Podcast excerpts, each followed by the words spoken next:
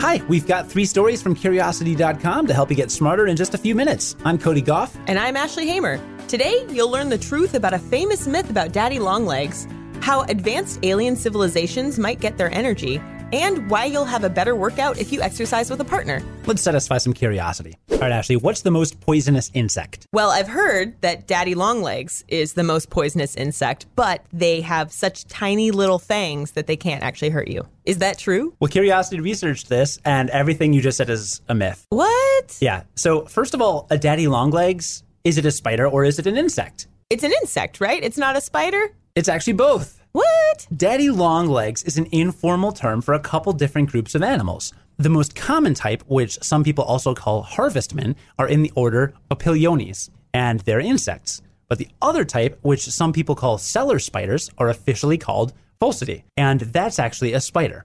Fun fact, you can tell which is which because spiders have segmented bodies, while harvestmen are all in one piece. Anyway, about the venom.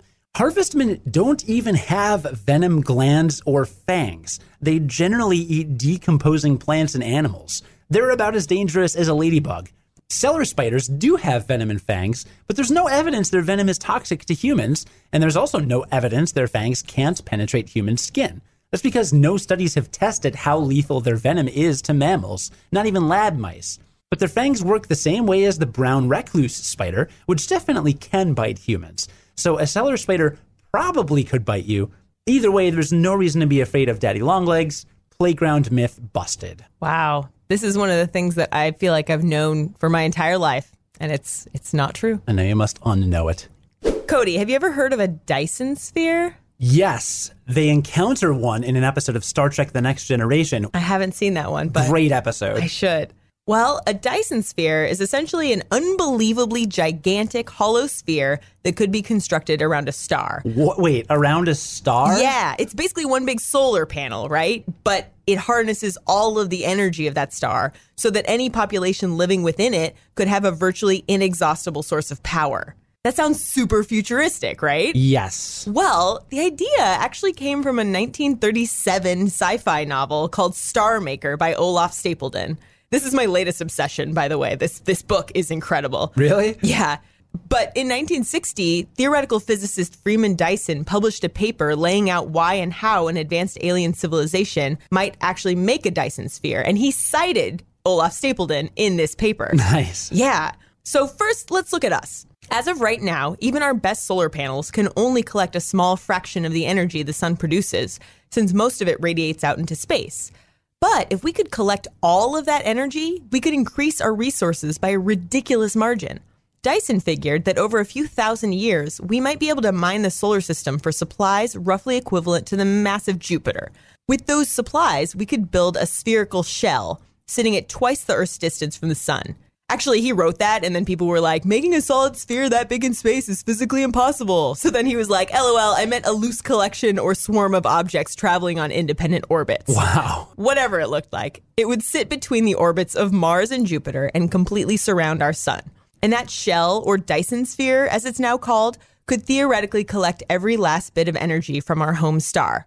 But we're not really worried about making one right now because that would take thousands and thousands of years. More importantly, Dyson also explained how we might find one, since you could assume that any sufficiently advanced civilization would have their own. He said we'd likely see a dark object with a size comparable to Earth's orbit and a surface temperature of 200 to 300 degrees Kelvin. It would be radiating as much as the star hidden inside it, but the radiation would be infrared. So it'd be dark in terms of visible wavelengths of light, but bright in far infrared wavelengths. And we thought we might have found one a few years ago. What? Yeah. In 2015, Tabitha Boyajian spotted a mysterious object that was dubbed Tabby's Star, and it had weird fluctuations in its brightness. She and her team actually raised more than $100,000 on Kickstarter to help them study it, and this year they concluded their study. Unfortunately, they concluded that those light fluctuations were probably due to dust. The brightness levels changed depending on the color of the light the team was measuring, and if they were looking at an alien megastructure like a Dyson sphere, you'd expect all the colors to be blocked at once. So for now, we'll just have to keep looking for dark, hot objects. Sad. Yeah, but it's still pretty awesome. Just the idea of it. Cody, do you work out with a partner or alone? pretty much never with another person. Yeah, me too. I mean, it's more convenient that way, right? But actually, Curiosity researched how much having a workout buddy matters, and we found out that, yeah, it actually matters a lot. You might want to get one. For example, there's a 2017 study from the UK that had weightlifters bench press, first with spotters, then without spotters. Participants could lift about 11% more when they had spotters standing by, and they also reported that they thought they had worked harder when they didn't see spotters there for backup.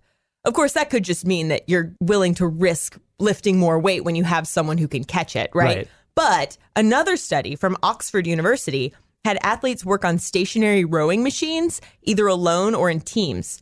The athletes in the team workout showed a higher pain tolerance than those exercising alone. There's some psychology involved here, too. There's a concept called the Köhler effect that makes people in a group work a little bit harder to avoid being the weak link that brings the whole group down. I think we've all kind of had that feeling before. Yeah. This plays a big role in exercise. So, like when people are asked to hold a plank position or ride a stationary bike for as long as they can, they can last a lot longer if they're paired with a partner who's fitter than them.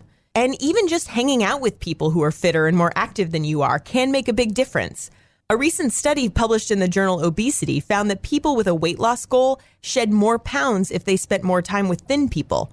And another study found that seeing a friend post their successful workouts online can lead you to up your workout game too. So the science is pretty clear.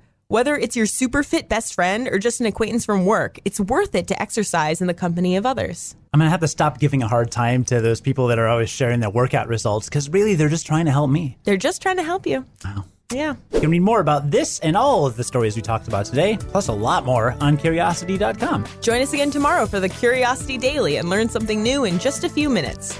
I'm Ashley Hamer. And I'm Cody Gough. Stay curious. On the Westwood One Podcast Network.